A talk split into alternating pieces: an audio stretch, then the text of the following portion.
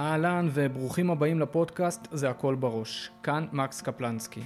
אם אתם רוצים להיות חלק מהקהילה הזאת שנקראת זה הכל בראש, אני מזמין אתכם דבר ראשון לעקוב באינסטגרם, בטיק טוק, או לשלוח לי הודעת וואטסאפ ואני, ואני אצרף אתכם לקבוצת הוואטסאפ, יש לנו גם קבוצה שקטה וגם קבוצה שפתוחה לדיונים, שם אני כל הזמן מפרסם אירועים שאנחנו עושים כמו כנסים, מפגשים, סדנאות שהולכות להיות ממש בקיץ הקרוב, הרצאות זום ועוד הרבה הפתעות שיגיעו בהמשך. אז אני באמת מזמין אתכם להצטרף ולהיות חלק מהדבר המדהים הזה שקורה פה ולאט לאט רוקם עור וגידים. הפרק הזה היה לי את הזכות לארח את אמיר מנחם. אמיר מנחם כבר התארח בפודקאסט הזה בתחילת הדרך בגרסה הקודמת שלו, וככה לאחר תקופה ארוכה של אה, חשיבה עם עצמי והרבה מעקב אחרי אמיר, אמרתי שאני חייב להביא אותו לעוד פרק. אז באמת דיברנו הפעם על הרבה מאוד דברים סופר אקוטיים וחשובים, שאני חושב שמעסיקים לא רק אתכם, את בני הנוער, אלא גם חבר'ה בצבא וגם את החבר'ה הצעירים וגם את המבוגרים, מה שנקרא. אז אני מזמין אתכם לצלול יחד איתי לשיחה באמת מרתקת, אני למדתי ממנה המון. פתיח קטן ואנחנו מתחילים. שלום, קוראים לי מקס, מקס קפלנסקי. שירתתי ביחידת מגלן 6 שנים כלוחם וכקצין. השירות הצבאי היה משמעותי ביותר באיך שהוא השפיע על החיים שלי. קיבלתי ממנו הרבה יותר ממה שאני יכול לתאר לכם במילים. החוויות, הכלים והערכים שקיבלתי בצבא הם חלק בלתי נפרד ממי שאני היום כאדם. כולי תקווה שהפודקאסט יעורר בכם את הרצון לעשות שירות משמעותי. זה הכל בראש. מתחילים. אהלן אמיר, כיף שאתה מארח אותי פה אצלכם במשרדים החדשים. אהלן מקס, ממש כיף שהגעת וכיף להיות בפודקאסט הזה. איזה טירוף. אני קודם כל אגיד למאזינים שזה באמת הפרק הראשון שאני עושה פרק המשך. Hmm. ככה אני עוקב אחריך כבר אה, תקופה, גם בעוד פודקאסטים, גם שומע ברשתות וכולי, והרבה דרך הפייסבוק, דרך העשייה שלכם. ואמרתי, אני חייב עוד פרק, ששנייה אה, יצלול לכל מיני סוגיות שאותי מעניינות, אני יודע שמעסיקות גם אתכם ובטח את הבני נוער. אם אתם רוצים לשמוע קצת יותר לעומק על מה זה בדיוק חמש אצבעות, מי זה בדיוק אמיר, שוב, קצת יותר במקורות של הארגון הזה וכולי, אז אתם מוזמנים ללכת לפרק הראשון, שם באמת קצת פירטת יותר על חמש אצבעות, פה אנחנו נדבר יותר על סוגיות שנראה לי ככה מעסיקות את הבני נוער, ולא רק. כן. גם אותנו, ואת הבוגרים, ואת הצעירים. אז אה, שוב, אה, שוב תודה. זהו, ואני רק אגיד שאני חושב שהפודקאסט הזה, שאני באמת מכיר אותו מההתחלה שלו, ואני יודע לאן אתה מינפת אותו, הוא, הוא נוגע בסוגיות, בסוגיות סופר סופר חשובות, שאני באמת מעריך את העבודה הזאת, לכן גם אני ממש שמח להתארח כאן, ואתה יודע, מקווה להצליח לתת גם ערך. איזה כיף, תודה רבה, אני בטוח, אני בטוח שיהיה פה הרבה ערך. ואני, הסוגיה הראשונה שאני אשמח אה, ככה לצלול איתך, זה סיפור שקרה ממש בתקופה האחרונה של הימי סערות, שאני יום אחד מקבל אה, הודעה באינסטגרם של איזה בחור שרוצה להתייעץ איתי, לא כמובן, והוא ככה, תיאמנו שיחת פלאפון, הוא מתקשר אליי, אומר לי, תקשיב, עוד שבוע יש לי יום סערות. עוד שבוע יש לי יום סערות ואני מפחד פחד מוות. מפחד לקראת הדבר הזה, ואני שואל אותו, כאילו, אתה מגיע בכושר, כאילו, מאיפה נובע הפחד? לי, אני כבר שלוש שנים מתאמן בקבוצה. הוא מספר לי קצת על הכושר, מבין, הבן אדם בכושר לעבור יום סערות, כאילו, מבחינת המוכנות הפיזית, אין, אין סיבה, גם בקבוצה, זה נשמע שגם מנטלית, אין, אין סיבה שהוא עד כדי כך יפחד, אבל הוא באמת ממש ממש ממש חושש לקראת הדבר הזה, וזה תפס אותי מהמקום של אה, באמת, הרבה חבר'ה חוששים לא להצליח. אני פוגש את זה המון. ואני שואל את עצמי, א', איך הם מתמודדים עם זה? כאילו, זו שאלה שהרבה מעסיקה אותי. אבל ב', אולי נתחיל, נתחיל משם, האם זה באמת השתנה לאורך השנים? האם קורה היום משהו שהוא מעמיס עלינו יותר קושי בהקשר הזה, ואנחנו עוד יותר מפחדים ממה שהיינו מפחדים אה, פעם, מלהיכשל, מלקחת סיכונים, מ... אני, אני אתחיל ואני אגיד לאותו בחור שפנה אליך, שאני חושב שהרבה מהמאזינים הזדהו עם התחושה הזאת של לחץ, של חשש ממשהו שקורה לפנינו, של איזושהי ציפייה שיש לי מעצמי, אבל בוא גם נגיד את האמת ותכף ניכנס לזה, ציפייה לסביבה שלי, ממני, שאותו ילד יגיד לעצמו, איזה כיף ואיזה זכות יש לי בחיים. כי בואנה, אני בלחץ. כי בואנה, יש לי שאיפות. כי בואנה, אני מצפה מעצמי ורוצה. אני חושב שהחיים, ה... נקרא לזה, שהולכים לכיוון הפחות טוב, זה שאין שאיפות, זה שאין אה, לחץ, שהכל בדופק מאוד נמוך. ואנשים שיש להם לחץ, התמודדות, אתגרים בחיים, זה החיים בסוף הכי משמעותיים, ואיזה כיף שיש את הזכות לחוות את זה. זה מראה שבכלל יש לו משהו שחשוב לו. לגמרי, כאילו, לגמרי. ו- ו-. ועצם זה שילד פנה אליך עם דבר כזה, זה כבר מראה שהוא בכיוון טוב בחיים. עכשיו צריך כלים, כלים להתמודד עם זה, כלים, נקרא לזה, לדעת לעבור את הדברים האלה בצורה טובה וגם להוציא מזה את מה שאני רוצה, אבל לזה תכף ניכנס. לגבי המציאות שאנחנו חיים היום, אז בכל אה, פרמטר, בכל מדד היום, שאנחנו, אתה יודע, יכולים לבדוק את הדברים תכלס, יש ירידה בהיבטים מנטליים. הלחץ היום הוא הרבה יותר גבוה בקרב אנשים, היכולת להתמודד עם הלחצים האלה היום הלכה וירדה, יש לנו קושי, אנחנו מעמיסים עלינו דברים לא הגיוניים, ואני חושב שזה נובע בגלל איזושהי בריחה שלנו מהמציאות כמו שהיא באמת. אנחנו הרבה פעמים נותנים, לצורך העניין, התייחסות over over עמוקה למשהו די בסיסי. ולמה זה קורה? כי היום המון דברים הם במדיה, ויש המון אנשים שהם כביכול סביב הדבר, ו- ו- ודיברתי עם הדוד ההוא, והתייעצתי עם ההיא, וקיבלתי מלא מלא מלא טיפים סביב, כולה בסך הכל בסוף יום סיירות. גיבוש, מבחן, לא משנה, כל אחד ייקח את זה למה שחשוב לו. וצריך לזכור בסופו של דבר, שכשאני הולך לישון בסוף היום, ככה אני תמיד גם אומר לעצמי, אחרי יום טוב, יום פחות טוב בחיים, הרי אף אחד מאיתנו החיים שלו הם לא מושלמים, גם אסור שיהיו, שבסוף רק אני נותן דין וחשבון לעצמי בסוף היום, וההוא שהייתי בטוח שנורא עסוק בי, כשהוא הולך לישון בלילה, הוא חושב על הצרות שיש לו עם עצמו. אני לא חושב עליי. כן, הוא כנראה לא עסוק ביואו, איך אה, אמיר לא עבר את היום סיירות. אז אם אני רגע מסכם את הפתיחה שלנו, אחד, להעריך את הזכות הזאת שאני ב- בלחץ, שמשהו חשוב לי. שתיים, לקחת בפרופורציה. המטרות שלי, הדברים שאני עוסק בהם, הם לא באמת כל כך מעסיקות את מי שסביבי. ככה שגם אם הצלחתי, גם אם לא הצלחתי, בסוף זה אני מול עצמי, והכל יהיה בסדר, הכל הוא חלק מתהליך גדול. ש... אמרת בהתחלה על העניין של אה, לקחת את זה ממקום של זכות, כאילו ממקום של אה, להעריך את זה שאתה בכלל אה, לחוץ, כאילו זה, זה שאתה מפחד או בחשש לקראת משהו, זה עצ- עצם זה שיש משהו שחשוב לך, זה לא, זה לא מובן מאליו. עכשיו אתה מגיע מעולמות של הספורט, פעם יצא לי לשמוע, אולי תדייק אותי במונחים, אבל שאחד ההבדלים הגדולים בין אה, ספורטאי עילית אה, ואנשים שמצליחים לעומת כאלה שלא, זה איך הם מגדירים את התחושות שהם מרגישים שנייה לפני התחרות. כולם מרגישים את אותה תחושה, את הזיעה ואת הלחץ. לגמרי. כאילו נראה לי גם קובי בריאנט ומייקל, כולם לפני שהם עולים, יש להם את ה... אתה יודע, אני, אני אומר אפילו על עצמנו, כאילו, אולי ברור, בטוח תזדהה, כשאני. עולה להרצאה, תמיד, אני תמיד אומר, כשאני עולה לה, להעביר שיחה, תמיד יהיו לי פרפרים בבטן. לא, לחלוטין. זה לא ישתנה. השאלה אם אתה מסתכל על זה מתוך מקום של לחץ, ואתה לוקח את זה למקום לשם, או למקום של התרגשות לקראת הדבר שמגיע. זאת אומרת, לאן. אתה מנתב את, ה, את התחושות האלה. אז זה, זה ממש זה, כאילו, אני, אתה יודע, אם היית שואל אותי איך אני מגדיר או מתמצת את כל מה שאני עושה בעשר שנים האחרונות, שזה כולל השלוש שנים שפיקדתי בצבא, פלוס השנים בחמש אצבעות, אני עובד עם אנשים על גישה. אני עובד קודם כל כל היום על הגישה עם עצמי, ואני מעל הכל מנסה לעזור לאנשים למקסם את הפוטנציאל שלהם כלפי הרבה דברים שהם רוצים לעשות בחיים, וזה בראש ובראשונה מה הגישה שאתה בא לדברים. עכשיו, אנחנו בדיוק במשרדים פה של חמש אצבעות, אה, יש פה את אה, רפאל נדל ורוג'ר פדרר באחת התמונות, קרויף. או יוהן קרויף פה, החולצה שלו תלויה, או הסרט רוקי, זה לא סתם, או הנה מוחמד עלי פה ברקע, כל האנשים האלה, תמונה של האומן ברוס פרינסטינג, שהוא אחד האומנים הגדולים, זה אנשים שמעבר לזה שהם נותנים את כל נשמתם במה שהם עושים, הם גם תמיד בוחרים לראות במה שהם עושים כאיזשהו חלק מתהליך גדול.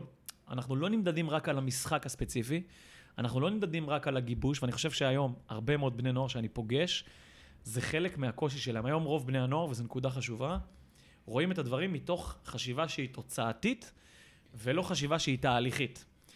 בסוף החיים זה תהליך. ובין אם אני ספציפית שירתי בשייטת, אתה שירת במגלן, אני יודע שלנער היום קשה להסתכל עליך ועליי ולהגיד, טוב, אם אמיר אומר שזה לא כזה היה משנה אם הוא היה במקום אחר, יופי, היום קל לו להגיד את זה, אני רוצה להיות בשייטת. אבל זה באמת המציאות, אם לא הייתי בשייטת, הייתי במקום אחר, והחיים שלי היו הולכים עדיין לכיוון מדהים, אם הגישה שלי הייתה שמכל דבר אני יכול למקסם, לצמוח, לקחת את הדברים הטובים. והרבה פעמים שאני פוגש ועומד מול בני נוער, ואני מסתכל עליהם ואני אומר, בוא'נה, יא גנובים, יש לכם שאיפות. לכו היום לאמא ואבא, תגידו, אמא, אבא, תודה. תודה שאני שואף למשהו, שאני, יש לי חלום, שאני רוצה להגיע לאיזשהו משהו. חבר'ה, אתם בדרך הנכונה. ואני מקווה שגם תצליחו להגשים ספציפית את החלום, אבל זה המון המון המון עם איזה גישה אני בא, ומה שמבדיל בין האנשים זה הפחד להפסיד מול הרצון לנצח. עם איזה גישה אני בא. אני מאמין שהרצון לנצח, שזה לא הגישה שהרוב באים איתה, זה מה שמוביל אותך למקומות הטובים יותר. ואמרת תוצאות, להיות מוכוון, טוב, אה, גם... חשיבה תוצאתית, כן. זרקת שם איזשהו מושג, נראה לי מסיימון סינק, על and uh, game, כאילו המשחק האינסופי מול המשחק כן. הסופי. זה תחום נראה לי שלם בפני עצמו שווה... שווה לך להזמין את סיימון סינק פעם לפודקאסט. כן, נראה אם הוא יסכים. אגב, מי שלא שמע, אני ממליץ לכם להתחיל מהרצאת TED קטנה בשם אה, Start with Why, נכון. ומשם... מעגל הזהב, מדהים. הצ'קרות. אבל כשאתה רוצה מאוד לנצח מהמקום התוצאתי, אתה... אתה קצת תולה באם תצליח או לא תצליח את כל הזהות שלך. לחלוטין. ואם לא הצלחת, אז אלוהים ישמור. אם אתה מבין שזה חלק ממשהו גדול יותר, אז פעם הצלחת, פעם לא הצלחת, הכל בסדר, אני עדיין לוקח את זה, הכל טוב, אני אומר, גם, גם אם אתה נופל ואתה לוקח את זה בנונשלנט, כנראה שגם משהו לא בסדר, ב... כנראה שזה לא מספיק חשוב בשבילך. אבל אתה רואה את זה כחלק מתהליך יותר גדול, אז הכל בסדר, זה חלק מ... האם הצלחתי או לא הצלחתי באותו רגע, זה לא חלק מהזהות, ואני אקח את זה לעוד כיוון, אמרת על השייטת, כי אני חושב שיש פה עוד משהו שהוא אפילו טיפה עוד, עוד יותר עמוק. כי זה לא רק העניין של האם היית או לא היית בשייטת. הרבה בני נוער, ואני אסתכל גם על עצמי בהקשר הזה, כן, אבל אני אומר, בטח נער שהוא מאוד מוכוון למקום הזה, הוא מסתכל על אה, שייטת כאיזשהו... אה, משהו אבסוליטי, זאת אומרת, אני בשייטת, זה אומר עליי X. נכון. אני נכון. שם, זה אומר עליי Y. כן. כי, ואני, ואני מצייר לעצמי איזושהי תמונה בראש.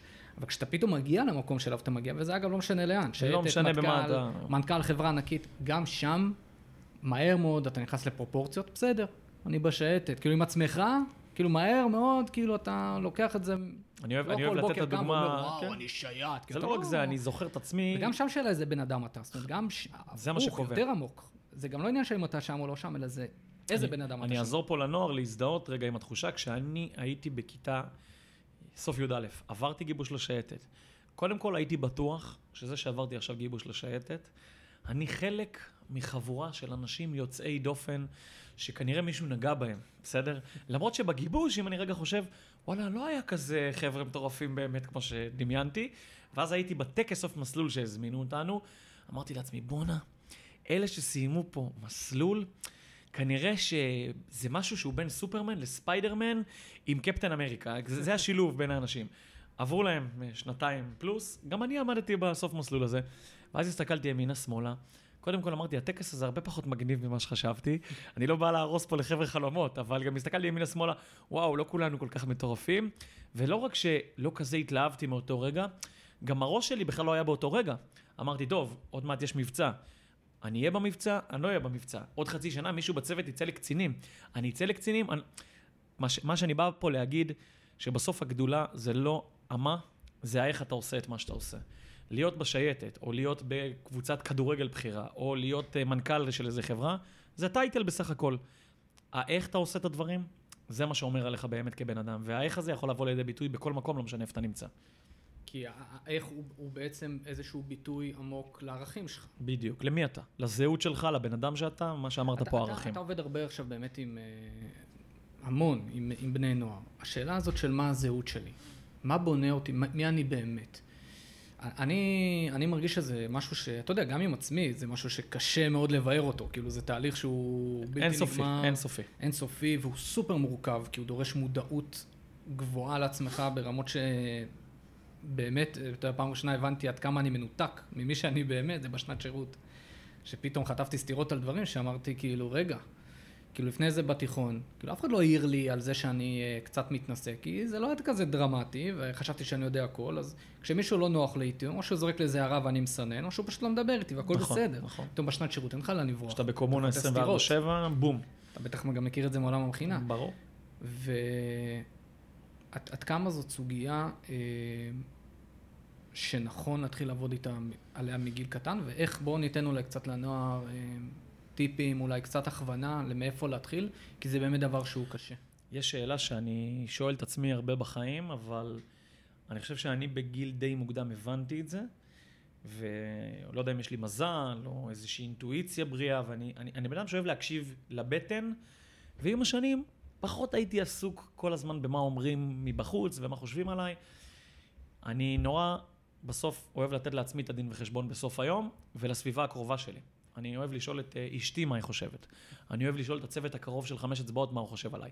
פחות למי שכותב עליי משהו בפוסט, או פחות להוא מרחוק שאמר עליי משהו. אה, אני בסוף רוצה שמישהו יכיר אותי בשביל לתת לי פידבק. שאלה שאני מאוד אוהב לשאול את עצמי זה, מה חשוב לי? או שאני פוגש נער או נערה או לא משנה, מה חשוב לך? ואני חושב שעצם זה שילדים בגיל צעיר התחילו לשאול את עצמם, מה באמת חשוב לך בחיים? לא מה חשוב לאימא, לא מה חשוב לאבא, למרות שאימא ואבא הם דמויות חשובות, אבל בסוף הם הרבה פעמים יכולים לקחת אותנו לכיוונים שהם לא באמת אנחנו. בעצם זה שנער, נערה מתחילים לשאול את עצמם את השאלות האלה. ובתוך מה חשוב לי, מה אני אוהב, מה, מה, מה עושה לי, יש לי פשן, מה מרגש אותי, בסדר? איזה ספר מעניין אותי לקרוא, איזה סרט מדבר אליי יותר. אני מתחיל לדעת לאט לאט יותר מי אני ומה הזהות שלי, ואז אני גם מתחיל להיות בסביבה של אנשים שיותר מתאימים לסגנון חיים שאני רוצה לחיות. ובאופן כללי, פתאום האנרגיה שלי הולכת לכיוונים אה, אחרים בחיים. ובתוך זה גם, פתאום באים לידי ביטוי הערכים. כי כשאתה מבין מה אתה אוהב ומה חשוב לך, אתה גם פתאום מתחיל לבאר איזה ערכים הם יותר מרכזיים בחיים שלך. כי, כי, כי זאת הסוגיה, אני, אני בטוח, אפילו אם נעשה עכשיו שנייה איזה סימולציה, ונגיד מגיע לך נער ואומר, אמיר, אני, אתה שואל אותו עכשיו, תגיד, מה, מה חשוב לך? הוא יגיד לך, חשוב לי להיות לוחם בשייטת. זה, מה ש... זה הדבר שהכי נכון, חשוב לי. נכון. מה אתה תשאל אותו למה? למה? למה? למה? תשאל אותו למה. מה, הסיבה? כאילו, תסביר לי, ואז הוא יגיד לי, הרבה פעמים נתקעים, זה, זה יש, אפילו אני לוקח את זה למשהו יותר פשוט. באים אלינו על, באמת, מעל אלף חבר'ה להתקבל למכינת חמש אצבעות. למה? ואז הם יגידו לך כל מיני דברים כאלה, כי אני רוצה לשנות, אני רוצה להשפיע, ואז אתה שואל שאלה קצת מורכבת. לשנות מה? להשפיע על מה? ואז הם יכולים לתת לך איזושהי סיסמה, שאתה רואה שזה לא, לא נעשה תהליך כדי להגיע לתשובה הזאת. אני חושב שצריך לעשות תהליך, ילד שרוצה להגיע ליחידה טובה. ילד, שוב, שרוצה לשלם מחיר במרכאות, רוצה לעבוד קשה בשביל משהו, הוא צריך להבין למה זה חשוב לו. כי כשהוא יגיע לרגעים הכביכול קשים, ואני לא יכול להגיד לך על עצמי שאמיר בן ה-17-18 הבין בצורה עמוקה למה הוא רוצה להיות בשייטת. היה לי די ברור שאני הולך לצבא, אם אני הולך לצבא אני הולך ליחידה קרבית, ואם אני הולך ליחידה קרבית אני רוצה להגיע למקום טוב כדי לתרום כמה שיותר, ובמקביל גם וואלה לקבל. אנחנו אנשים שרוצים את הגם וגם. אז אמרתי לעצמי, לא משנה מה, אני בשלוש-ארבע שנים הקרובות כאן, מוכן לשלם כל מחיר בשביל הדבר הזה. וזה היה לי מאוד ברור בשנים שהייתי בשייטת, ולאט לאט זה התרחב. אבל אני חושב שאנשים צעירים צריכים לשאול את עצמם את השאלות האלה, כי ברגעים הקשים, ברגעים המורכבים, הם יצטרכו להתעמת עם השיח הזה עם עצמם. אנחנו כל הזמן הרי בשיח פנימי. דיברתי קודם על גישה. גישה היא תוצר של השיח הפנימי שלנו, של איך אנחנו מדברים עם עצמנו בכל מיני רגעים. דיברת קודם על מה אתה עושה לפני הרצאה, אה, מה, מה אתה אומר לעצמך ברכב. בואנה, אני הולך היום לעמוד מול 100 אנשים בהרצאה, לא משנה מה, אני יודע שהם יתחברו אליי. זה, זה שיח מסוים שהופך לגישה, והוא קשור מאוד לערכים, לדרך, לזהות שיצרת בחיים. אתה יודע, אני, חי, אני חייב להגיד שנייה על הנקודה הזאת, כי אחד הדברים שאני, אה, באמת שאני נוסע להרצאות, וכשאני, אחד הדברים שחשובים לי, נגיד, שאני מדבר מול קהל בכל, בכל פורום, להזכיר לעצמי, וזה חלק מהאותנטיות שאני רוצה להגיע איתה לכל הרצאה והרצאה, זה לספר לעצמי שאני בזכות שאני עומד עכשיו מול אנשים, שילמו, לא שילמו בול. כסף, זה... אני אוהב גם לפתוח, תגיד את זה, כאילו, אני לעמוד מול הקהל, להגיד, חבר'ה, תודה רבה, שאני, תודה רבה שהזמנתם אותי. בול. אני מרגיש בול. זכות לדבר מולכם. זה, זה ו- ו- תודעת שירות, ואז אני מרגיש כאילו... זה כל כך חשוב, ואני אומר את זה מהרבה כיוונים. אבל יש את המשפט המפורסם של ג'ורדן, הזכרת פה ספורטאים, ואפשר להיכנס להמון, אה, נקרא לזה, סוגי גישות של ספורטאים גדולים, כי היתרון בספורטאים שהם מפורסמים.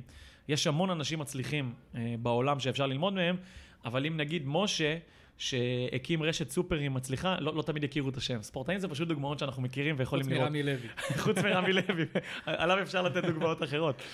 וג'ורדן, אה, באיזה רעיון מאוד מפורסם, שאלו אותו, תגיד, מה גורם לך לעלות לכל משחק עם האטיטיוד הזה של החי הטרף? אז הוא אמר, אני, אני תמיד אה, מדמיין שיש איזה ילד ביציע שרואה אותי פעם ראשונה, ואני חייב להוכיח לו שאני מייקל ג'ורדן. עכשיו, תשמע, זו אמירה ענקית. וכשאני היום בא לאמן, כשאני היום בא לפגוש בני נוער, היום במקרה בערב, אני באמת מאמן את אחת הקבוצות בחמש אצבעות. תשמע, אני רוצה, יושב שם הילד הזה. אגב, למה אתה עושה את זה? הרי אתה היום כבר מנכ"ל של חבר'ה, נכון? יש לך מדריכים, אנשים, למה אתה בכל זאת... זה פרק שלם. אני אלך... למה אני עדיין מאמן? נראה לי זה יושב על אותו הקשר. שני דברים מרכזיים. אחד, אם לא, אני לא רלוונטי. אני לא מבין מה קורה בשטח. תשמע, הלמידה האמיתית היא בשטח. היא דרך הרגליים, היא לפגוש את הנוער, את הילדים, את האנשים. שתיים, זה דוגמה אישית לצוות. מה, אני אדבר כל היום? מה, אני אספר כל היום לצוות סיפורים? אני אנחה את הדברים אה, מלמעלה? לא, בסוף אני צריך לרדת כמו המאמנים, לאמן, לראות את הדברים. אבל אני מחזיר את זה רגע לנקודה שדיברת. בסופו של יום אני כל הזמן מזכיר לעצמי, יכול להיות שיש פה ילד אחד, שיש לנו מאזין אחד, שהדברים שאתה ואני מדברים פה, יצליחו להזיז על זה משהו, יצליחו לתת לו איזושהי נקודה שהוא לא חשב לפני. כל השעה וחצי שאתה ואני עכשיו השקענו, הייתה שווה את זה. לא, זה, זה, זה, זה צמרמורת מה שאתה אומר עכשיו, כי, כי אחד המבחנים שאני, שאני שם לעצמי למה זה איש חינוך בעיניי, כאילו, ואיש חינוך זה, אתה יודע, זה כמו לדבר על מנהיגות, כן? על מה זה להיות מנהיג. סוגיה שאפשר לקחת אותה למיליון ואחד כיוונים, לגמרי. ואגב, יכולים לשבת פה חמישה אנשים לדבר על מה זה איש חינוך, וכל אחד צודק. הם ידברו אחד עם השני, כולם יהיו צודקים, בסוף כולם יצאו, אף אחד לא יודע מה בדיוק השני אמר. נכון, כל אחד, נכון, זה וזה עולם כל כך בזה. עמוק ומורכב, נכון?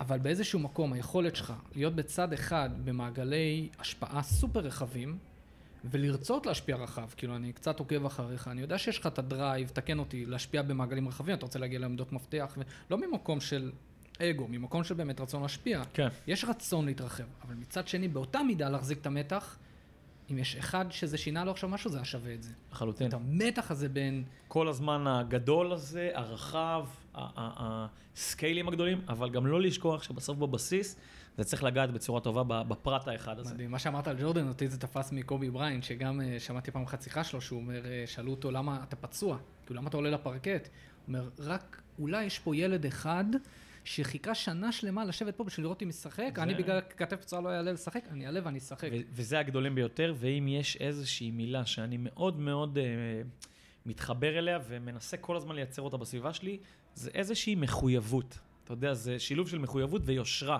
איזה אינטגריטי כזה אצל הבן אדם.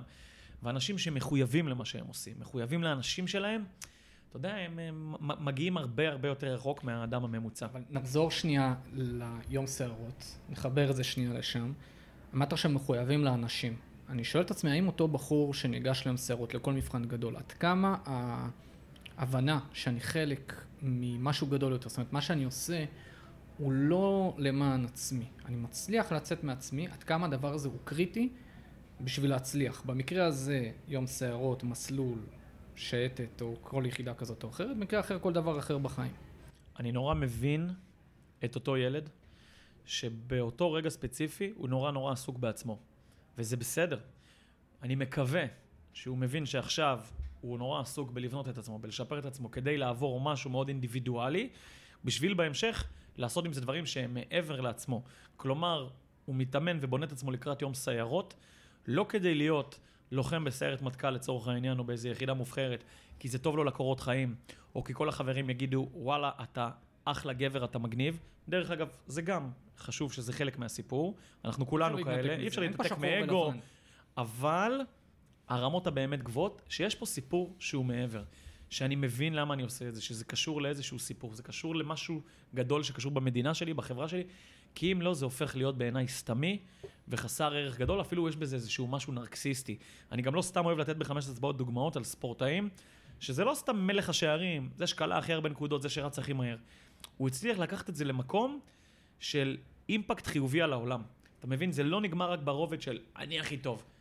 הספורטאים הכי גדולים זה, זה התפיסה שבה הם... אה, פועלים, הם, הם רואים את זה כחלק ממשהו גדול יותר. אגב, כישלונות בהקשר הזה שמתחבר לשם, כי אנחנו אומרים ספורטאים, אחד, אחד הדברים שמקשים, אמרת את זה בהתחלה על אה, מגלן, הנה מדבר פה מישהו קצין משייטת, קצין ממגלן, מבלבלים את המוח יפה, אבל בסוף הייתם קצינים שם, אז קל לכם להגיד, ובסוף אם אני לא לוחם בשייטת זה לא שווה כלום. אז גם כשהנוער מסתכל היום ברשתות וכל הסיפורים, זה באמת הרבה סיפורי הצלחה, וכאילו קשה.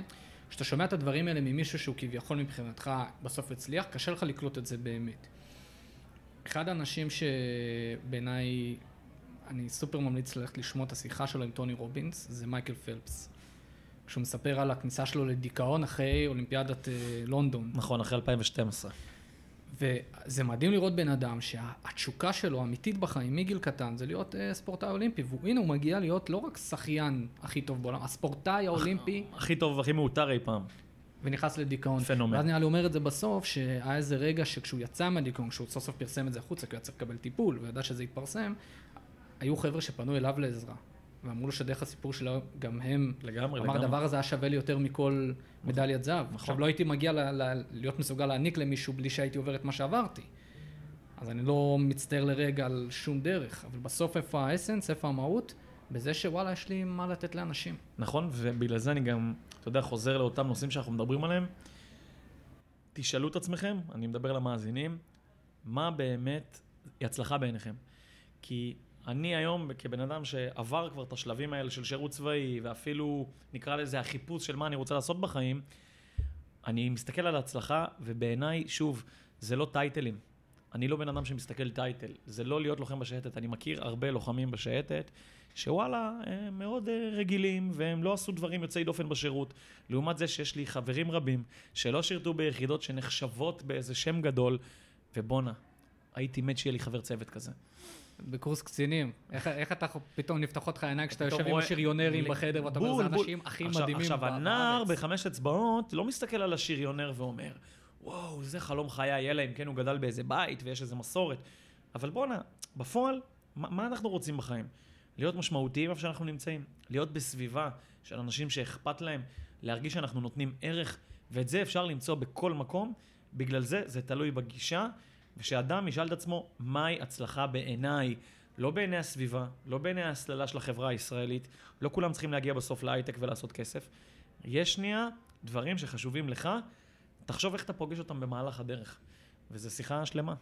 ואיך אה, איך נער, לדעתך, יכול לנתב את החיים שלו כדי להיות יותר במקום הזה ופחות במקום התוצאתי, נקרא לזה פחות בריא. ואני מסתכל שנייה עובדתית. נער גדל באיזה מקום, בסוף הוא נמצא בבית ספר X, הוא נמצא בסביבה X. אני חושב שכן, בכל זאת, אה, ל... יש לך יכולת להשפיע על זה. לייצר מציאות כזאת סביבך שלוקחת אותך, גם אם, אתה יודע, אני הרבה פעמים מדבר על זה, שאחד הדברים שאני קיבלתי במסלול או מהשירות שלי, זה הביטחון העצמי הסופר גבוה, ללכת לכיוון מסוים, גם כשאני לא יודע מה התוצאה הסופית. כאילו, בלי איזשהו צורך בסימני דרך מובהקים לתעשה א', ב', ג'. כאילו, יש לי את הביטחון העצמי, אני יודע שהדברים יסתדרו. אני אומר גם על אותו נער עכשיו ביוד, הוא לא יודע בדיוק, הוא, הוא מזדהה אולי עם מה שאנחנו אומרים, הוא מרגיש שמשהו לא במקום. הוא לא יודע איך זה אמור לראות, איך הוא בכל זאת יכול להתחיל לנתב את החיים שלו למקומות הנכונים.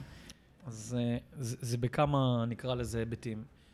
ההיבט בעיניי הכי הכי חשוב, זה הסביבה שלנו.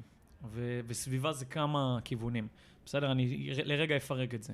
סביבה זה קודם כל מי החברים שלי.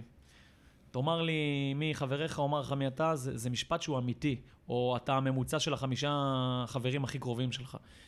אם אני נמצא בסביבה שהיא צינית, שהיא סטלבטנית, שהיא באיזשהו פחד כזה, לאט לאט גם אני אהפוך להיות כזה. כדוגמה, אם אני בסביבה שכל הזמן מדברים בה כסף, כסף, כסף, בלי שאני שם לב, אני לאט לאט אהיה גם בן אדם שמחפש כסף.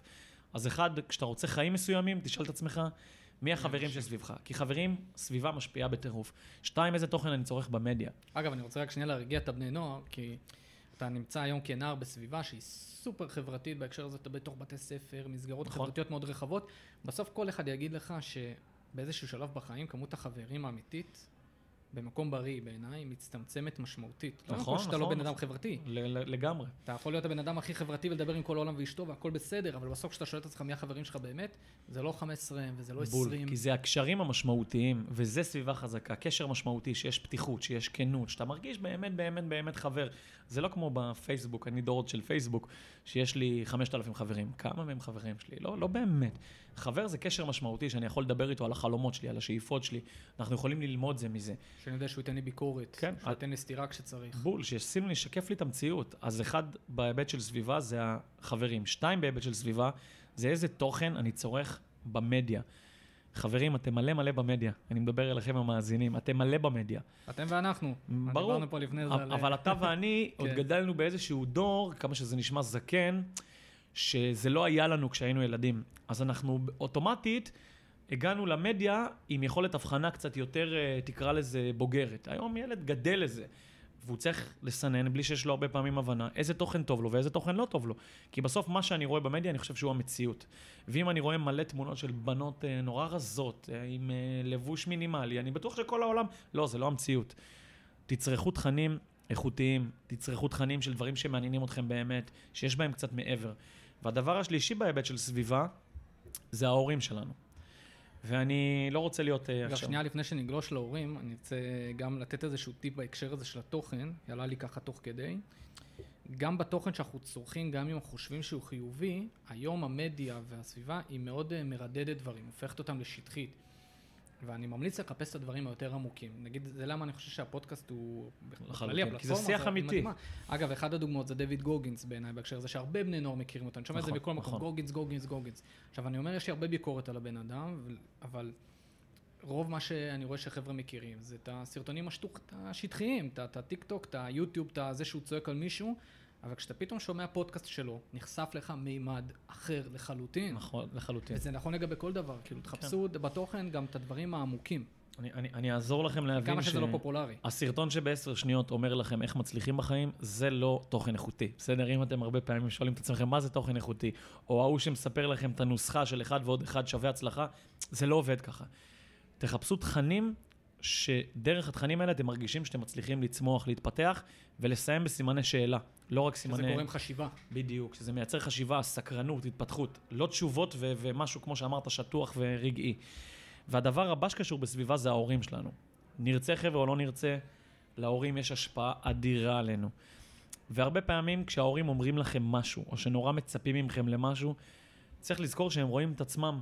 הם רואים אותנו דרך המשקפיים של עצמם. והרבה פעמים לא צריך לקחת כל מה שאמא ואבא אומרים כקדוש. אני גם לא חס וחלילה אומר לזלזל, להפך. אבל לשאול את אמא ואבא למה זה מה שאתם חושבים. לנסות להגיע איתם לשיחה שהיא מעבר למשפט וחצי. לייצר שיחות, לשתף את ההורים שלכם במה חשוב לכם. כי אני חושב שהרבה הורים מפספסים את השאלה גם הכי חשובה. ילד, בן יקר, בת יקרה, מה אתה רוצה? מה חשוב לך? אני נורא נורא מתעקשת איתך על חמש יחידות מתמטיקה. זה חשוב לך מתמטיקה? את, את מבינה את המשמעות של מתמטיקה? ובסוף זה הסביבה שלנו, ההורים, החברים, היום זה המון המדיה, וזה סופר סופר משפיע על האנשים שאנחנו הופכים להיות. זה ככה איזה רגע פתיח על משמעות של סביבה. ובהקשר הזה של הסביבה, אני אשמח שנגלוש ל... כי הרבה מהמאזינים הם אה, חבר'ה שהם נמצאים בקבוצות.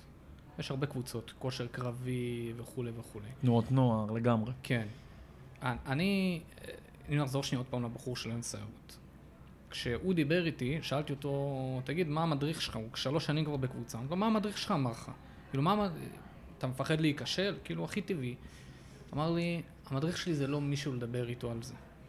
זה משפט שכאילו, באמת נתן לי איזה מכה. כי אמרתי, כאילו, הבן אדם, כאילו, אני מדבר על המדריך. כאילו, אין פה איפה להתבלבל. הוא מנותק, הוא לא מבין את התפקיד שלו. הוא לא מבין ש... כי היום אני מסתכל באמת על הרבה קבוצות, על הרבה שיח. עכשיו, יש הרבה מקומות שזה רק על פניו, ואני מקווה שזה רק בעל פניו, אבל יש הרבה מקומות, דוגמאות שאני שומע שהן מזעזעות בעיניי, שזה באמת בתוך המהות של הארגון. אנחנו מדברים פה תוצאות. ההיבט שלנו זה כמה חבר'ה יתקבלו ליחידה X, זה מה שחשוב. מה שחשוב לנו שתעבור עם שערות, אני בא למכור מוצר. עכשיו באיזשהו מקום אני אומר זה טבעי, כי זה עסק. הנוער הוא צורך מוצר שנקרא לסיים יום שערות להתקבל ליחידה. זה מה שאני מספק לו. הם גם הרבה פעמים יודעים לעשות את זה בהצלחה יחסית טובה, אבל אני חושב שכל נגיעה בנער, בכל הקשר זה לא עסק. אין דבר כזה עסק. לבני, זה, כשאתה נוגע, בנפ, אתה נוגע בנפשות. כאילו, בעיניי מדריך שלא מבין את זה, עכשיו אנחנו לא נחנך פה את המדריכים בארץ, או את הקבוצות, או ניכנס. כי באמת גם אי אפשר לדעת לגמרי מי, איפה נמצא, אני באמת אין לי דעה מוחלטת על שום ארגון לפה או לפה. לבני נוער, איזה פילטרים חשוב לשים כדי לדעת גם לסנן היבטים לא בריאים שקשורים בתחום הזה של הכנה לש... לשירות משמעותי ולצבא. אז חבר'ה, אני אומר את זה לכם, אני כמובן אומר את זה קודם כל לך ולעצמי. חינוך בעיניי זה דבר קדוש. בסדר? אדם שעוסק בחינוך, מעבר לזה שבעיניי בחברה מתוקנת, זה צריך להיות המעמד הכי גבוה בחברה, זה צריך להיות בראש סדר העדיפויות החברתי, אנשי החינוך, אני, אני באמת מאמין לזה. אני חושב שאדם שעוסק בחינוך צריך להתייחס למה שהוא עושה בחרדת קודש. כי הוא נוגע בדבר הכי יקר שיש, נפש האדם. בסדר? אני לא רופא, שתפקידי לרפא ו- ולהציל חיים. אני לא מפקד, שצריך לנצח בקרב ולהביא את האנשים שלי, בסדר? למוכנות למשימה. אני מחנך. אני צריך לקחת כל אחד מהאנשים שלי, שכל אחד הוא אחר עם פוטנציאל שונה, ולעזור לו להתפתח בפני עצמו. ועוד אחד הדברים החשובים, ואני אומר את זה פה כבר זאת הביקורתיות שאתם צריכים להסתכל כל אחד מכם על אנשים שהוא פוגש, מורים, מאמנים, מדריכים. המדריכים הכי טובים שאתם תכירו, לא ייתנו לכם תשובות. הם ייתנו לכם להגיע לדברים בדרך שלכם ובתהליך שאתם עושים. הם כן לפעמים ייתנו לכם מסגרת, הם כן לפעמים ישימו גבולות, אבל הכל יהיה איזשהו תהליך שאתם עוברים והם עוזרים לכם לעבור אותו, ובנוסף, הם עוברים את התהליך ביחד איתכם. אני כמוך, לא רוצה להיכנס עכשיו לגופים כאלה או אחרים, מחנות לצה"ל, מסגרות ספורט, גופים חינוכיים, אבל כשאני בא למקום מסוים ואני פוגש היום באמת עשרות עד מאות ארגונים, בין אם זה מכינות גם צבאיות, תנועות נוער, מוסדות, אני באמת מגיע לארגונים ה top-top בישראל, אני מסתכל בסופו של דבר על שפת הגוף של המדריך. כמה הוא מתאמן, ניקח את זה לספורט, עם האנשים שלו. כמה אם הוא מטייל איתם בשטח, הוא, הוא, הוא יורד איתם לפרטים הקטנים, כמה הוא יושן איתם בשק שינה. אחד מאנשי החינוך הכי מובילים בישראל אי פעם, צבי צמרת, זיכרונו לברכה, נפטר בשנה האחרונה, איש חינוך אדיר. באנו אליו, הצוות מאמנים של חמש אצבעות, לשיחה על חינוך. ואז הוא אמר, חבר'ה, עזבו את כל השטויות. אני יכול לספר לכם אלף ואחת פילוסופיות ותפיסות על חינוך. מחנך אמיתי הולך לישון בשטח הרבה עם האנשים שלו. כדי להכיר את האנשים שלך, לך תישן איתם שבוע בשטח בשק שינה, אתה תדע הכל. צריך לראות מדריך שבאמת באמת רואה אתכם וחי אתכם ואכפת לו מכם. לא אחד שעומד כזה ומרוחק. אותו ילד שציינת פה קודם... זה, זה מבחן, זה מבחן זה, בוחן. זה, זה מבחן, אותו, אותו מדריך שציינת פה קודם, הוא כנראה במקרה שם כי הוא רוצה איזו השלמת הכנסה למשהו, אם זאת התחושה אגב, שהילד... יכול להיות שהוא מאמין במה שהוא עושה. אני מקווה שלא, כי זאת לא הגישה עם אה, נכון. ילדים. אה, אם ילד חושש לבוא לדבר עם המדריך שלו, כנראה שמשהו בדרך יתעוות. אבל אה, בסופו של יום, אני מחפש אנשים שהם אוהבי אדם. וזה לא משנה אם מכינים אותך לצבא, אם בונים אותך כספורטאי, או אם מחנכים אותך בבית ספר. חינוך זה מעל הכל אדם שאוהב אנשים, והפשן הכי גדול שלו זה לראות את האנשים שלו משתפרים. ואני אומר את זה פה לילדים, לנערים, נערות שמקשיבים לנו, את זה מה שאתם צריכים לחפש ולהיות ביקורתיים כלפי הדבר הזה. להיות ביקורתיים, ו- ו- ובאמת, כאילו...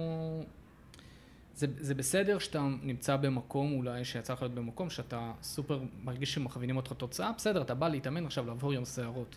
אבל אם אתה נשאב כל כולך רק לזה, וזה הופך להיות לדבר הכי חשוב, אז אתה יכול לעשות לעצמך הרבה מאוד נזקים, ולצער יש גם הרבה אנשים שעושים אחלה כסף כן, על לעשות. לך את הנזקים. ויבוא יום ותתבגרו ואתם גם תבינו שזה לא באמת הדברים שמחפשים ביחידות שאתם שואפים להגיע אליהם. אני בכוונה עוצר אותך פה. ב- בוא נדבר על זה שנייה. אתה יודע, כי גם זה נגיד נקודה שנוער בסוף אומר, אה, בסדר שזה בסוף לא מה שבאמת מחפשים, לא באמת מה שמחפשים, אבל הנה, יש תוצאות, בן אדם עבר גיבוש, אז על מה אתה מדבר? לי יש הרבה מאוד ביקורת שאני עוד מנסה קצת לסדר אותה בראש על מה אני באמת חושב על זה, אבל הגיבושים, האופן מיון לצה"ל, אני חושב שגם הצבא יש לו פה יד בדבר בזה שהוא, אולי בסוף, אתה יודע, אני אומר שייטת נגיד, בסוף הוא יקבל את החבר'ה שלו שיהיו שייטים. הוא יסמן על זה ויהיו לו את השייטים. לגמרי. אבל מה עם לא כל. התשע אלף בני נוער שנפלו בדרך, שבעצם שיטת המיון, אתה עושה להם נזק שאתה אפילו לא מודע, כי יש אנשים שרוכבים על הגל הזה וזה תופס אותך במחשבות ה... זה, זה תופס אותי ואני חושב שזו שיחה שהיא עמוקה ואני לא רוצה לסטות פה מהשיח סביב בני נוער, אבל ממש ככה על קצה המזלג. אני חושב שאפשר לקחת את זה מפה למקום של מי, מי, איך, ש, איך באמת צריך להתכונן לצבא. מי שלא פיירים זה המדינה. כל הארגונים, בסדר? כל הקבוצות, כל ההכנות האלה לצה"ל, שאנחנו יכולים למנות פה הרבה מאוד אה, סוגים ור, ורמות, קמו בגלל חוסר שהמדינה אמורה להשלים אותו. אם מדינה מגדירה שהצבא הוא צבא עם, צבא חובה, אז התהליך שאנחנו עוברים בתוך המערכת, שאמורה לגעת בכל העם, מה שנקרא בית הספר, אמורה לתת לנו את הכלים כדי להגיע מוכנים לקראת שירות כזה. היום המדינה, כמו בתחומים רבים, הלוואי זה היה רק לקראת הצבא, היא מסתמכת על אינדיבידואלים שיקימו כל מיני מסגרות, ארגונים, שבסוף ייתנו לנוער או לאוכלוסייה את מה שהיא באמת צריכה. אבל זו סוגיה שלמה. אני חושב שילד, ילדה, שרוצים להיות במסגרת, צריכים להסתכל, אחד, איך המקום שאני נמצא בו באמת משרת את האינטרסים האישיים שלי, כמו לעבור גיבוש, אבל איך הוא גם נותן לי משהו שהוא מעבר. בוא נגיד שמסגרת שאתה נמצא בה, שאתה כנראה תסיים בה באותו יום שהשגת את מה שרצית, זה לא מסגרת משמעותית. מסגרת משמעותית זה מקום שאתה לא רואה את עצמך מסיים בו את התהליך. גם ביום כי אין שאתה... לזה סוף. אין לזה סוף. כי, כי התהליך בנייה שלנו, ההתפתחות שלנו, הוא לא נגמר גם, אתה יודע, אני אוהב לפגוש אנשים בני 70-80, שאומרים לי, תשמע, אני לא יודע עד איזה גיל אני אחיה, אבל אני כל הזמן בהתפתחות. זה, זה הרמה הכי גבוהה של אה, התפתחות של בן אדם. וכבר כילד אפשר לחיות את הגישה הזאת, ואני חושב שהפלטפורמה של הכנות לצה"ל היא פלטפורמה מדהימה. כי ילדים באים עם מוטיבציה אדירה, ואם נותנים להם שם את המעבר, בואנה, אתה יכול כל כך לקדם את זה- זה הבני אדם. פלטפורמה האלה. לקחת למקום הנכון. פלטפורמה חינוכית לכל. דבר. אז אולי אני אקח מפה שאלה שנער יכול לשאול את עצמו, האם במקום שבו אני נמצא, וזה נכון עוד פעם לגבי קבוצה, אבל זה נכון לגבי בעיניי כל מקום, האם המקום, האם הבן אדם שאני סביבו, נותן לי ערכים, האם הוא נותן לי ערך, האם אני מתמלא מערכים, וזה השיח, השיח הוא ערכי, נורמטיבי, או שהוא רק תוצאתי, הישגי, וזה ההיבט, כי נראה לי, אגב, מעניין אותי אם אה, תסכים, אני מעלה פה שנייה איזושהי, לא יודע, יכול להיות שאני טועה לגמרי. נראה לי המקום היחיד בחיים שבו אפשר להתקדם בלי סוף, זה בערכים. המקום היחיד שבו בן אדם באמת יכול להיות ברף אינסופי של השתפרות, ועל זה הוא צריך לשים את הדגש, זה באיזה בן אדם אתה ומי אתה ואיזה בן אדם אתה, זה לא פונקציה של מה השגת או לא השגת, זה לא מעניין. אתה יכול להיות גם ראש ממשלה ולשבת בכלא שנייה אחרי זה, אז אוקיי. כאילו זה, זה לא פונקציה של מה אתה עושה, אלא זה מי אתה ואיזה ערכים אתה. מה הנורמות שלך, מה הערכים שלך. כן, כן. אתה- תשמע, אתה מעלה פה דברים מדהימים, שאפשר להגיע איתם לעומקים כל כך גדולים, אבל כמו שאמרת, ערכים, מידות, אה, רמת מוסר, זה משהו שבאמת באמת אין לו סוף. והייתי רוצה, בסדר, או מצפה מהנוער שאנחנו פוגשים היום, והולך להוביל פה את המדינה הזאת בעוד 20-30 שנה, לחפש את ההיבטים האלה במה שהוא עושה. כי אם זה לא יבוא מתוך השטח, אם הנוער לא יחפש את זה, רוב המסגרות, מה שהן עושות, זה מזהות אינטרס, מזהות צורך, ונותנות לו את המענה הכי מושלם, כי בדרך כלל הן רוצות לספק כסף בביזנס מסוים. רוב הארגונים לא באים ואומרים מה היום צריך לקרות פה כחברה, ואיך אנחנו נותנים לנוער לא את מה שהוא רוצה, אלא את מה שהוא צריך. תבקשו את הערכים האלה, תחפשו את המעבר, תשאלו את השאלות, ולאט לאט יותר ויותר גופים יביאו את זה. אני חושב שאחד האתגרים שלי בשנים הראשונות בעיקר של חמש אצבעות, היה להסביר לנוער של, תשמעו חבר'ה, אני לא יודע, אין לי תשובה, מצטער. זה אני- הכי אותנטי. אני, אני לא יכול להגיד לכם שאם תבואו לפה עכשיו ותתאמנו חצי שנה, אתם uh, תשתפרו, בר... זה תלוי בך. זה כמה תשקיע, כמה תרצה. הפלטפורמה הזאתי, כל אחד לוקח אותה למקום אחר לגמרי. זה תלוי בך, בתהליך שלך. ולאט לאט, בגלל זה האותנטיות... קשה לנוער לקבל את זה, כי הוא רוצה, תתן לי את ה... לא, אני הוא רוצה שתגיד... ודאות. אמיר, אני רוצה שתגיד לי. אני רוצה שתגיד תן לי לי שהיא... א', ב', ג', אני אתקבל לשייטת. ואני לא מסוגל. ואני חושב שדווקא בגלל הכנות הזאתי, בסוף הילדים שבאמת מבינים את זה באים אליך, והם עושים לך גם את השיווק הכי טוב. כי הם מספרים לחברים שלהם, תקשיב, יש פה, יש פה משהו אמיתי, יש פה משהו ש, שאתה, שאתה חייב זה לבוא. לראות. זה, רואים את זה בעיניים. ולאט לאט לאט לאט זה צומח, והיום צריך לראות שאנחנו מצליחים לדאוג שזה ממשיך, ו... כי- זה כל הזמן עבודה, כמו ערכים, זה כל הזמן עבודה. לגמרי. עב- עבודה בלתי נגמרת. אגב, גם בהקשר של מה שדיברנו בהתחלה, על הלמה, אמרת בהתחלה, דיברנו קצת על uh, כשאתה מגיע ומה אתה מספר למגבש לצורך העניין, למה אתה רוצה להיות בשייטת. אז אם מזקקים שם, אתה, זה לאו דווקא, אין פה תשובה נכונה לא נכונה. יש פה שאלה של אמרת תהליך שעשית ב- בלהגיע לאותה תשובה, זאת אומרת, השאל. במילים אחרות זה עד כמה אתה מדבר ממקום אותנטי. עד כמה הדבר הזה הוא באמת מעומק ליבך ולא איזשהו פלסטר ששמת. כי אין פה שחור ולבן, יש פה נטו שאלה של עד כמה הדברים מגיעים מעומק הנפש שלך, ואולי נעשה כן איזשהו שנייה חיבור לנוער בין, בין זה לבין, לצורך העניין, כן, שירות ביחידות הכי מובחרות שיש. מה הקשר בין ערכים ונורמות ומי אתה ואיזה בן אדם אתה, לא רק לחיים, אלא לשרת ביחידה כזאת או אחרת. אז אה, אגב, מעניין אותי אם אתה גם, אם גם יש איזה קשר לעצם הלהתקבל. אני אומר להתקבל, לסיים מסלול ולהיות לוחם במקומות מסוימים. בסוף את ההחלטות הכי חשובות שאנחנו עושים בחיים, אנחנו עושים על בסיס ערכים שמובילים אותנו. זה יכול להיות מהחלטה פשוטה של אה, האם אני עכשיו קם באוטובוס כשאני רואה אדם אה, מבוגר, זה קשור בערכים שטמועים בי, בערכים שחונכתי וגדלתי עליהם וכנראה הקנו לי, עד לערכים הכי גדולים שיש, שאני נמצא בסיטואציה מבצעית, ואני מגיע למצב שאני צריך לפתוח באש או לא לפתוח באש כי אני מזהה סיטואציה, אז ההחלטות האלה של השנייה, הן מתבססות על ערכים שגדלתי עליהם, שחונכתי, שהעניקו לי במהלך החיים שלי, ש, שבניתי בעצמי. ולא סתם, שמושרשים בי. מושרשים לגמרי, כאילו, זה, זה בא לך בצורה אינטואיטיבית, טבעית. ולא סתם, אני יכול להגיד בשם רגע היחידה שלי, שייטת 13 זה יחידה שבונה ערכים מאוד חזקים ללוחמים שלה, כי היא יודעת שזה הבסיס להכל. השלב הכי חשוב במסלול בשייטת זה שלב המכין.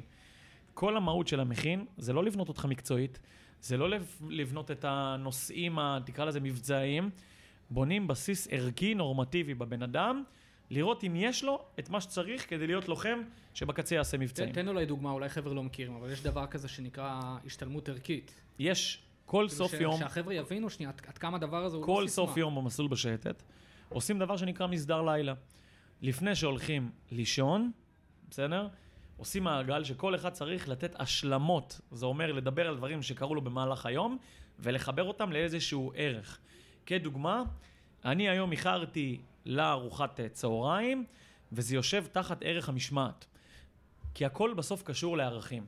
ואז כשבונים ערכים, יש שפה משותפת. אנחנו יכולים לדבר, הבעיה היום של המדינה שלנו, שבגלל כל כך הרבה שבטים, כשאנחנו כל כך אה, מפולגים, אין, אין שפה משותפת, אין ערכים שהמדינה היום יכולה להסכים עליה. ויחידות מסוג כזה, כשיוצאות בסופו של דבר למבצע, כמה שזה נשמע לרוב החבר'ה הצעירים, זה נורא מקצועי, וזה ה top של ה top מבחינת היכולות. לא, זה אנשים רגילים שפשוט בנו אצלם חוסן מאוד מאוד גבוה, עם ערכים מאוד חזקים שסומכים עליהם, שהם ייקחו את ההחלטות הנכונות ברגע הנכון. טייס שיש לו החלטות לא נתפסות, בן אדם בגיל 25, שדרך מה שהוא מוציא מהאצבע שלו, הטיל שהוא יורה, יכול להשפיע על חיים של אה, מאות בני אדם. בסוף, זה סיפור ערכי. לכן בן אדם שבא עם ערכים חזקים, עוד לפני הצבא, ואז הוא מגיע ליחידות האלה, יש לו יתרון אדיר, כי, כי הוא כבר מדבר שפה מסוימת. אבל גם ש... אה, שלא נתבלבל, בכל שאר היחידות בצבא ובכל שאר התחומים, כשיש ערכים חזקים, הכל הרבה יותר טוב.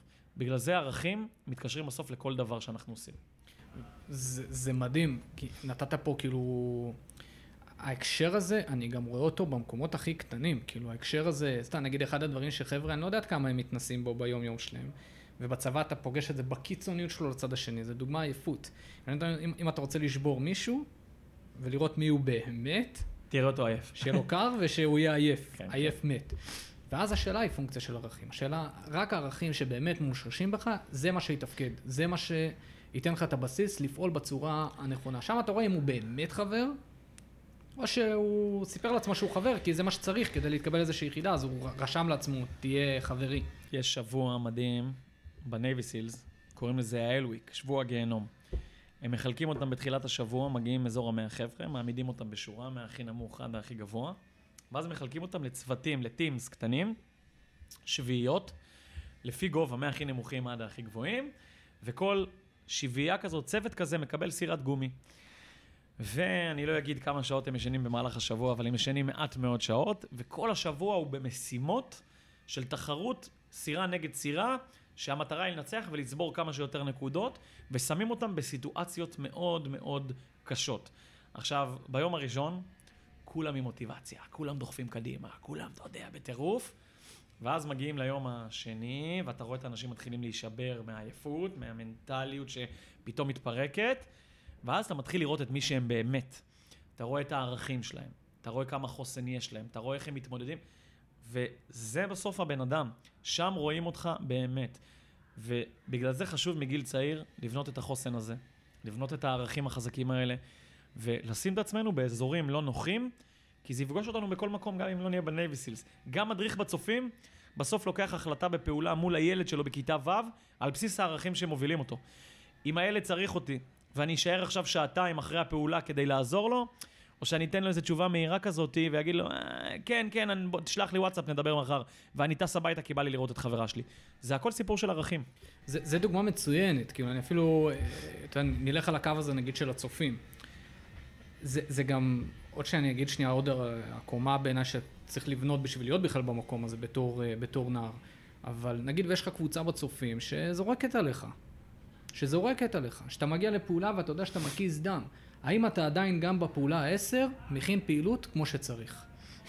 זה נגיד, אגב, מקצועיות, ירידה לפרטים. עכשיו אנחנו יכולים לדבר פה על ירידה לפרטים, וכולם יגידו, כן, ירידה לפרטים זה חשוב בשביל אה, לראות ב... לכולם ברור שירידה לפרטים זה חשוב. יופי. ירידה לפרטים חשובה לא באימון כושר קרבי, כשאומרים לך לעשות איזושהי משימה ואתה באמצע רבאק. בוא נראה אותך בפעילות, בצופים, בפעילות החמש שזורקים עליך, האם אתה עדיין יורד לפרטים או לא. כאילו, אז- שם אז- אתה נמדד, אתה נמדד פה- במקומות האלה. בדיוק, בדיוק, ופה נכנסת לסוגיה מדהימה ושהיא עולם שלם לשיח, אבל מה קורה כשנהיה קשה? וחבר'ה, לא משנה מה, יהיה קשה מתישהו בחיים. זוגיות, חברים, משפחה, קריירה, כל תחום שנבחר. רוב האנשים, כשנהיה קשה, הם בורחים.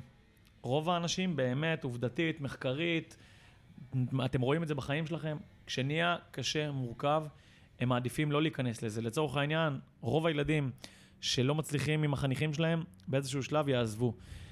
אלה שלא מוותרים, רואים שאחרי תקופה, בסוף הם מצליחים, הם מוצאים את הפתרון. אבל השאלה כמה חוסן, כמה גריט, יש מושג שאני מאוד אוהב שקוראים לו גריט, יש לך כדי לסחוב, כדי לעבור את הדרך, עד שבסוף אתה תצליח להגיע לזה, זה עניין של נחישות. ובוא ניקח את המקום הזה של הערכים וננסה לדייק אולי, אה, ככה הוא גם לקראת איזשהו סיום. אין פה מתכון, אני כבר אומר שנייה, פותח סוגריים כדי שלא נצטרך להתעסק בזה, אין מתכון בדברים האלה, אין, אתה יודע, שם, מה הערכים המובילים, אני בטוח, גם פה, אגב, אולי תסתור אותי וזה יהיה נהדר, אבל אני בטוח שהם היינו שמים פה חמישה קצינים מהשייטת, והיינו אומרים להם אה, מה הערכים המובילים ביניהם, כנראה שדברים מסוימים היו דומים, דברים מסוימים היו שונים, אי אפשר להגיד שיש איזה משהו שהוא לגמרי. לקוני, אבל בכל זאת, אתה, אמיר, מההיכרות שלך, מה הערכים שהם בעיניך המהותיים ביותר, שהיית שם עליהם את האצבע, בשביל לעשות בסוף שירות משמעותי בצה"ל? אז אתה לוקח את זה לשירות משמעותי, אני יכול לקחת את זה כמעט ל- לכל תחום בחיים, בסדר? אני חושב שהערך הראשון שהייתי מדבר עליו זה לחיות בחובת הוכחה. בסדר? בן אדם שקודם כל רוצה להוכיח לעצמו, רוצה להוכיח לכמה אנשים שחשובים לו, זה מתקשר לפתיחה של השיחה שלנו, שהוא יכול. אני מת על אנשים שאתה רואה, אני פוגש המון המון המון אנשים בחיים, אני פוגש באמת אלפי בני נוער בשנים האחרונות, אני מחפש את הניצוץ הזה בעיניים. ומה זה הניצוץ בעיניים? זה ההוא שיש לו את ה drive. אה, ת- תקראו למושג grit, גם יש ספר שקוראים לו grit של אנג'לה דאקוורת', פסיכולוגית אמריקאית. אני מחפש קודם כל את האלה שבאים להוכיח, שרוצים להיות הכי טובים, הם קיבלו משימה, אתה יודע שהם יעשו את זה על הצד הכי טוב שלהם. זה גם החמש אצבעות הזה, לשים את היד שלך הכי טוב שאתה יכול. זה אחד, שוב, זה קודם כל אבל להוכיח לעצמי. לעצמי לגמרי. זה, זה קודם כל... באיזשהו לקום- מקום של אולי אפילו אני לא רוצה להיות בינוני. כאילו, אני זה- לא זה מוכן לא- לקבל את זה שאני לא עושה משהו עד הסוף. כאילו, אני חייב, אני נכנס למשהו, חשוב לי להיכנס בזה עד הסוף. גם, וגם שאני חושב שהחיים הם, הם לא מעניינים אם לא בוחרים משהו מסוים ועושים אותו בצורה משמעותית, בצורה עמוקה. בלהט. בלהט, בהתלהבות, ב- ב- באמת, וזה זה סיפור של איזושהי חובת הוכחה קודם כל לעצמי, אבל וואלה גם, אני אוהב להגיד, נתת מילה, תעמוד בה. כאילו, מה זה ווינר? ווינר זה לא אחד שמנצח כל הזמן. ווינר זה אחד שעומד במילה שלו. והרבה פעמים, אתה יודע, אני רואה ילד, במילה שלו לעצמו. לגמרי מול עצמו. אני רואה ילד שבא לאימון חמש אצבעות, ואז הוא אמר לך, תשמע, אני, אני הולך להתמיד בתקופה הקרובה. ואתה רואה שאחרי שניים, שלושה אימונים, כאילו, הוא כזה אה, מתחיל. או, או הוא אמר לקבוצה, תקשיבו חבר'ה, יש לנו היום תחרויות, יש לנו איזה אירוע שעושים בחמש אצבעות. אני בא הפעם לתת הכל בשביל הקבוצה. ואז אתה רואה שפתאום יש בגרות, אז הוא קצת פחות מגיע, ופתאום אה, אימא קצת כואב. לא, חבר'ה. וקל מאוד לתרץ שם. אין סוף לתירוצים. עכשיו, כשיש לך את החובת הוכחה הזאתי, אתה תוכיח לעצמך כי יש לך מילה. אתה, אתה לפעמים לא תירדם בלילה אם לא עמדת ובמטלה של... אני אמרתי לעצמי שכל יום עשר דקות אני קורא ספר עכשיו. ורגע, אני לא הולך לישון. אני, נתתי את המילה לעצמי, או נתתי את המילה לחברים שלי. ואני פוגש היום הרבה מאוד ילדים שלא מחונכים על זה. זה מתקשר למשמעת עצמית. קשור למשמעת עצמית, קשור למוטיבציה, קשור להרבה מאוד דברים, אבל זה מתחיל בהרגלים. ואז ההרגלים שלנו הופכים לדפוקים, כי אני רגיל מלא דברים לא לסיים, אני רגיל מלא דברים לא לעשות. ואז זה יפגוש אותי ברגעים הבאמת חשובים, במאני טיים. אז זה אחד, זה, זה, זה דבר ראשון שאני מאוד מאמין בו. כל זה לא שווה אם אין בי את הערך השני, שאני קורא לו ענווה. בסדר? אני קורא לזה להבין שאני לא מבין. ואני מאמין שמי שמאזין לפודקאסטים שלך, הוא בן אדם שקיימת בו ענווה. כי אם אתה עכשיו או את, נער, נערה, שמקשיבים, והגעתם לדקה 52. אז יש בכם משהו שהוא יוצא דופן. האתגר שלכם הוא להעביר את זה הלאה. הוא להעביר את זה לחבר הזה שחושב שהוא יודע הכל.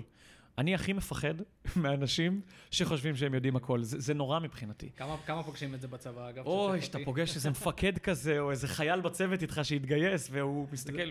אה, כן, זה דווקא חיילים, אני חייב לשאול שנייה. אצלי, אני מרגיש שאולי זה רק עניין של מגלן, אבל כמות החיילים שפגשתי, שאתה יודע, מגיע מפקד יחידה, מגיעים קצינים, אתה יודע, לפעמים אתה בן אדם כאילו עבר לבנון, עבר מבצעים, כן, כאילו, כן. הוא בא ואומר משהו, ואתה רואה איזה פישר ששנה וחצי בצבא, ואומר כאילו, מה הוא יודע? בדיוק. לא משפצרים ככה, קודם כל, זה, עושים ככה, לא. זה משהו מאוד במנטליות הישראלית, שיש בנו איזה משהו מאוד אה, מיליטריסטי, מאוד אה, מעמדי כזה בישראל. אני פשוט רואה הרבה ספורט בעולם וגם פוגש הרבה אנשי ספורט מקצוענים. תשמע, זה חבר'ה שהם במנטליות של חגורה לבנה. הם כל הזמן rookies כאלה, אתה מבין? אתה לא יכול להיות מאסטר אם אתה לא כל יום קם ללמוד, להתפתח ולהתחדש. ולמה ענווה זה דבר כל כך חשוב? כי אלה אנשים שכל הזמן בצמיחה. אלה אנשים שכל הזמן בשאלת שאלות, באיזושהי סקרנות, באיזושהי התפתחות. אז בלי ענווה, זה, זה לא שווה הרבה. הדבר השלישי, זה כבר הסיפור של היכולת שלך לקחת אחריות על דברים. יש מושג בעולם הפסיכולוגיה שקוראים לו מיקוד שליטה. יש מיקוד שליטה פנימי, במכינה, אה? של, אנחנו מדברים על זה מלא, של כשקורה לי משהו, אז מי אשם, או מי הרצפה לא עקומה, והים לא גבוה מדי, ואימא לא הייתה לא בסדר איתי בילדות. לא, אני לא עבדתי מספיק קשה. אני פספסתי במשהו בהכנה. ויש מיקוד שליטה חיצוני, שזה לזרוק את האחריות כלפי חוץ. כולם לא בסדר, אני מדהים. הלכתי לגיבוש, תשמע, אני חושב שהמגבשים פספסו פה בן אדם מדהים. כאילו, אני כל כך טוב, פשוט המגבשים האלה הם לא מבינים. זה מיקוד שליטה חיצוני. אדם שבתפיסת עולם שלו לוקח אחריות, למה זה דבר כל כך מדהים? כי כל דבר הוא יכול לשנות ולהשפיע עליו. כי האחריות היא אצלו. ודיברנו פה על שלושה דברים, שאני חושב שאם אנשים יתחילו לסגל אותם דרך פעולות, לא דרך סיסמאות, אלא לפתח הרגלים שקשורים במוטיבציה פנימית, בדרייב פנימי, מה שקראתי לזה נחישות, חובת הוכחה.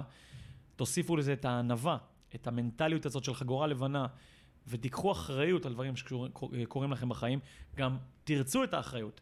איפה שאתם נמצאים, שנת שירות, מכינה, תנועות נוער, קבוצות, תבקשו את האחריות, תיקחו אותה. מי, מי בצבא חוזר הכי פחות שבוז ביום, ביום שבת בערב או ביום ראשון בבוקר? מפקדים. אלה שיש להם אחריות על אנשים. אלה של... מי הכי שבוז? מי הכי ציני בחדר? הלוחמים האלה עם האפס אחריות. האלה שאתה מכיר את זה, אה, כי- אין להם אחריות על כלום. הדבר מאוד הכי... מבאס לחיות חיים כאלה. כן, אח- מזל טוב, אה, נולדה לך בת ביום חמישי, אחי. כמה אחריות. כמה אחריות נכנסה לך לחיים. תקשיב, אתה תקום בלילה, בתקופה הקרובה, עם, עם רצון, עם שמחה. אתה פתאום מרגיש איזושהי מוטיבציה לא ברורה, שוואלה, יש לך אחריות על משהו שהוא גדול ממך. אז uh, צריך לאמץ את זה בגיל צעיר, לא להיזכר רק כשאנחנו מבוגרים. אני ממש פחדתי, אגב, שתדע לך. אני, אני, אני אגיד את זה שנייה, הכי בוטה. לקחו אותי בערבון מוגבל. שונא תינוקות. האלה שאתה יודע, אני רואה תינוקות, תמיד צריך לביים, אה, וואי, איזה חמוד. כן, לא רואים, כן, אני לא יודע כן. מה חמוד, עד גיל שחבר שלוש. מראה לך תמונה של התינוק שלו, עד מה? גיל שלוש, על מה אתה. מדבר איתי? ובטח לא להחליף טיטול. קצת חששתי מזה, כאילו, לקראת הילדה שלי. איפה? כאילו, דקה אחרי זה, אחי, זה... אני רק מחכה להחליף לטיטול, כאילו. כן. בא לי, כן. אני מכור, כאילו, לנגב. כאילו, כן, זה- זה- כן. זה הזיה, מדהים, להוכיח לאט, ענווה, לקחת אחריות. זה, אני, זה דברים כל כך מדהימים. חשוב לי להגיד פה שנייה משהו לכם, לחבר'ה שמאזינים. תראו איזה מטורף, זה יושב פה קצין בשייטת, קצין גם, הוא לא יודע אם הוא יעיד את זה, כנראה לא יעיד את זה על עצמו, אבל קצין מוערך בשייטת, אני יודע את זה מכמה וכמה מקורות. אומר לכם את הדברים האלה, ואני בטוח שאם היה יושב פה עוד קצין בשייטת, כנראה שהוא לא היה אומר את הדברים האלה, ובטח לא בסדר הזה, ובטוח לא ככה. עכשיו, למה אני אומר לכם את זה? מי שעכשיו יושב וכותב את הדברים האלה על דף כי הוא רוצה להיות לוחם בשייטת, ואומר לעצמו, יאללה, אני ארשום את זה עכשיו על דף וזה מה שאני אעשה, כי אז אני אהיה שייט, הוא מפספס פה את כל הפואנטה. כל היופי, וזה מתחבר לכל השיחה שדיברנו. זה, הענווה הזאת זה ללמוד מכל בן אדם. קחו את הדברים המדהימים האלה, ותשאלו את עצמכם איפה זה פוגש אותי. בסוף כל אחד יבנה לעצמו את הסט ערכים ואת מה שמוביל אותו. ואל תחפשו מה מחפשים בהכרח באיזשהו מקום, אלא מה באמת המקום שלי. אגב, אתה יודע איפה פגשתי את זה פעם ראשונה בסטירה לפנים? כשסיימתי בה"ד 1, שרושמים שם אה, מה הערכים המובילים שלך. אז מה אתה רושם לרוב? מה רוב הקצינים רושמים לעצמם כשהם צעירים? מה הקצינים, מה הערכים שהם חושבים שנכונים כדי לפקד? זה מה שרשמתי לעצמי. נכון, נכון, מה מהר מאוד אתה מגלה? שמה הערכים הבאמת מובילים שלך, וזה לא מה שתלית על הקיר ולא כלום. זה מי שאתה באמת. לחלוטין. הערך המוביל שלך באמת, זה גם יהיה הערך המוביל שלך בתור מפקץ או בתור מ"פ. לא ואני- יעזור בית דין, תרשום על ואני חייב שלך מה לעצור שאתה אותך, רוצה. כי מה שאתה אומר פה, זה אני חושב כל המהות של השיחה שלנו. אם אתה לא עושה, אתה לעולם לא יכול להבין את הדברים שאתה ואני דיברנו עליהם פה. כי אם כל הזמן נישאר סטרילים תחת הפלורסנטים במזגן ונדבר מרומו של עולם, לא נגיע לתובנות האלה. חבר'ה, כל מה שאני ומקס מדברים פה, זה בא לידי ביטוי בגלל עשייה. וישבו אנשים אחרים שעשו דברים אחרים בחיים, והם ייתנו לכם תובנות מדהימות. הסיפור הוא לעשות. דרך העשייה מבינים את הדברים. יש מושג מדהים בחינוך שקוראים לו עשייה מפנימה ערכים. לומדים את השיעורים הכי חשובים לא בכיתה כשהמורה עומדת ומדברת היסטוריה, אלא שהולכים, חווים, רואים בעיניים, עושים את הדברים. ככה אתה נבנה בצורה הכי טובה, לעשות כמה שיותר. מדהים, תעשו כמה שיותר. אמיר, יש לך אולי איזה משהו ככה, מסר אחרון אולי שבא לך לתת לחבר'ה? אני רק אגיד, אה, זה לא אחד משלושת הערכים, אבל אני חושב שהכל צריך להיות מלווה בלהיות חלק ממשהו שהוא מעבר לעצמכם. איזושהי קבוצה שאתם, יש מושג שקוראים לו קבוצת שווים, שאתם שייכים למשהו, שאתם חלק מתוך קבוצה. אני חושב שהיום הרבה מאוד בני נוער חיים מציאות מאוד אינדיבידואלית, שהופכת אותם לקצת אנוכיים. כשאתה חלק מקבוצה, כשאתה חלק מאיזושהי קהילה, אתה לומד את הבסוף כללים הכי חשובים שיש בצוות, במשפחה, בחברה, ואנחנו בסוף חייבים להיות ביחד, ואני אגיד לך שכאחד שהגיע, התראיין בלא מעט פודקאסטים, אני לא אוהב לקרוא לזה התראיין, כי זה באמת שיחות.